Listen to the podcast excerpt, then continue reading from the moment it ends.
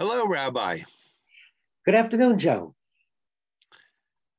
As we are slowly winding through the, I think if my counting is correct, 16th month of the pandemic, or is that too many? Uh, it depends on when you officially count start. start. Um, people are starting to talk to one another. People are starting to shake hands again. I actually shook my first hand this afternoon.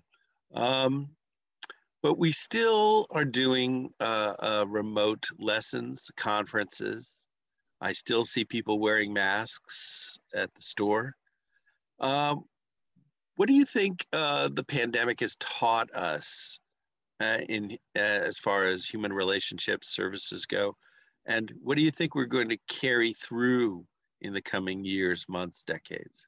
It's a neat question because my colleagues of both Jewish Christian clergy are doing sermons and they're talking about lessons that we learned. The articles are coming out. And I think what's fascinating is based on past human history, it's a blip. Look, what have we learned? We've learned we need to talk to family members. We've learned that, it, that it's important to keep in touch with people. We've learned that time is more important. We've learned that we spend too much time working and, and being away from family, people whom we love, and activities we love. What comes to my mind is an individual that has a cardiac incident. And as my 100 years career, excuse me, as a chaplain, it's a phenomenon that repeats itself. Someone will have a cardiac incident and they'll meet with their physician and they'll go through the regimen of diet, of exercise. And as the weeks and months wear on, they do less of the exercise, less of the diet, and in short order, they return to the identical lifestyle they had before the incident. And when you talk to them when they had the cardiac incident, oh, I'm going to do all these things. I'm going to do this. It's never going to happen again. And not to say that some people people do listen, but the majority don't because that's just the nature of human beings.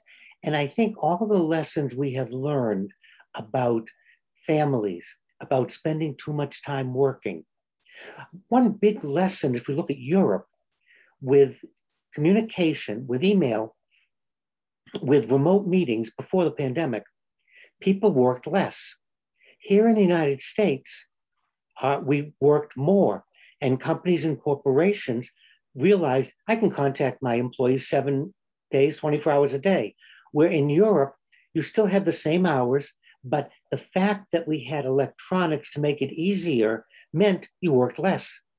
And that's a very important lesson we could learn from our European friends is that just because we have a method or a means to spend less time on a project doesn't mean we should fill the remainder of the time and I think that I hear everybody say that. I also hear people talking about, wow, I didn't realize how good it was to be with family, or I had breakfast at home, or I could go downstairs and have lunch with everybody. And everyone's talking about all these neat things that they can do.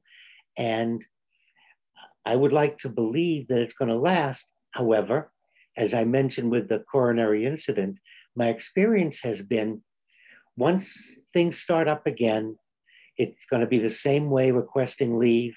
Companies now are just beginning to tell people they can't work at home, they have to come in when they've been working at home for 16 months successfully. So we've already demonstrated we don't need to be in the building for our total tour. Some, some work requires it, other work does not. However, what we're seeing is a kind of creep now that we're coming back in, we see that institutions want employees to come in. Now, one of the nicest things I saw, I don't remember which company, is talking about a four day week. And you come in two, work home two, or a five day week, work home three, come in two. And they're trying to work out a hybrid so that they still can have some in person team meetings and also people do the work. I think a lot of this, Joe, goes back to the Industrial Revolution and factories Look at schools. Schools look like factories from the 1800s. You can't talk to anyone. You can't move. You have to raise your hand to go to the bathroom. And the teacher glares at you the whole time and constantly gives you something to do that's totally irrelevant for education. It's called seat work. And there were Dittos or Mimeos or now little computers. It's irrelevant. But the idea being you sit there for a certain number of hours rather than looking at the goal. What's the goal? Look, you're contracted to draw a cartoon. I don't care if you do it at three or four in the morning. I don't care if you do it in 15 minutes. The idea is this is the cartoon we're looking for, or this is the, the book of illustrations, and you turn it on time. How you do it, not my con- but that's a big problem in America's micromanaging. And managers have a hard time with virtual meetings because you can't see people or you can't glare at them or you can't pop in on them. It, we have to trust that if we hire someone, they're going to do the job we hired them for. Do you think that if we start going back to the office, it's going to be like smelling fried chicken and saying, oh, one more piece won't kill me?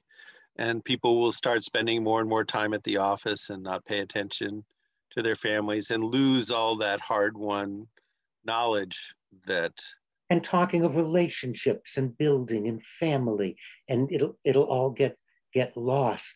And i think we we as a society need to function or shift our shift our vision to the end product not how i myself uh, enjoy so much sitting at my desk in my pajamas that I'm not sure I'll ever be able to go back. It's also nice to go back to socialize, to see the people you work with, to catch up with your coworkers about family and friends and activities. And that's an important social function that's separate from why I work for this company what my job is. And that's that's kind of neat water cooler talk, if you will. I don't know if water coolers exist anymore. Given that kind of camaraderie or, but we still can have, we still could create a hybrid. The lessons we need to walk away with is that relationships are more important. You know, one of the sad, I've heard many sad things when I've done funerals. One of them that's fairly consistent is he always wanted to have a little boat to go fishing.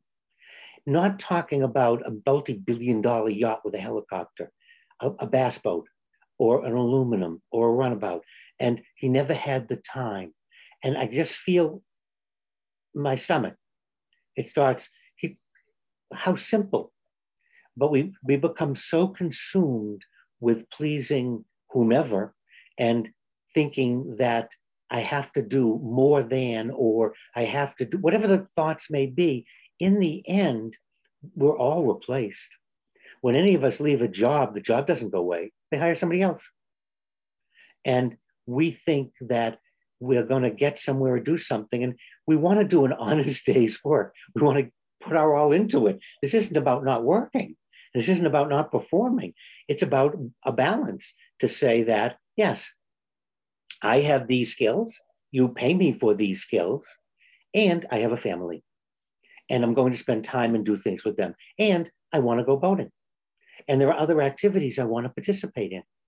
Besides the, t- the office bowling team or something else we might create.